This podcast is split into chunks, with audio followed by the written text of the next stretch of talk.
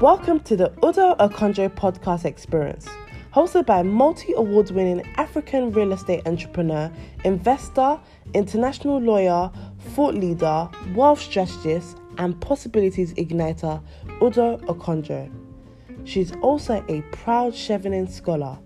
This podcast will cover topics on people, property, and limitless possibilities.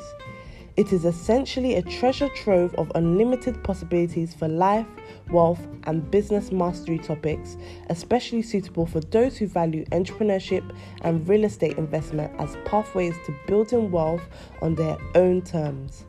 You'll also find a mix of interviews and fireside chats with friends, clients, and the cool people she gets to engage with in the course of doing life and business.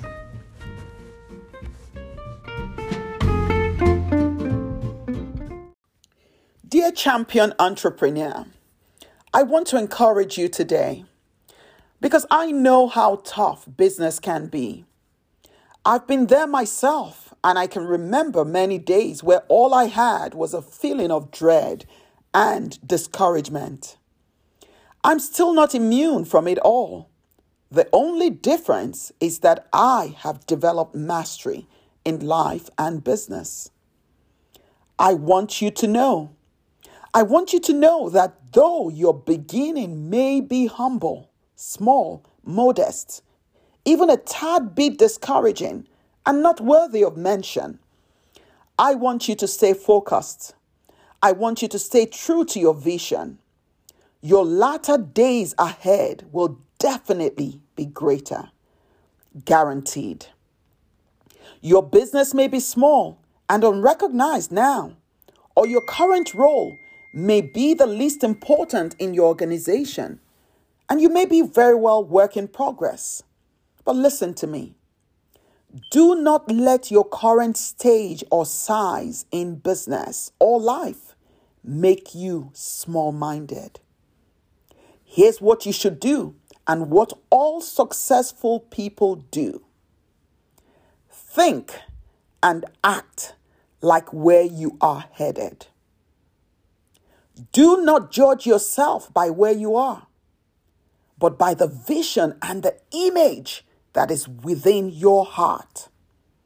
Start small, but vision and execute big, and definitely expect to finish big.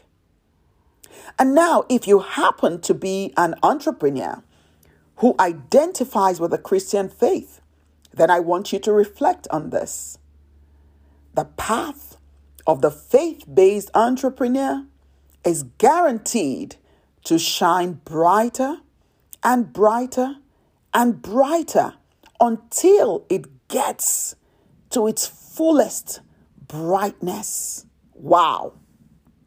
Listen, I know that you know that I've taken liberty by adapting this particular scripture to read entrepreneur, even though it covers everyone. But to suit my message, I've done that adaptation because I do believe that entrepreneurs need the extra encouragement. I'm sure God doesn't mind. I actually think He's smiling.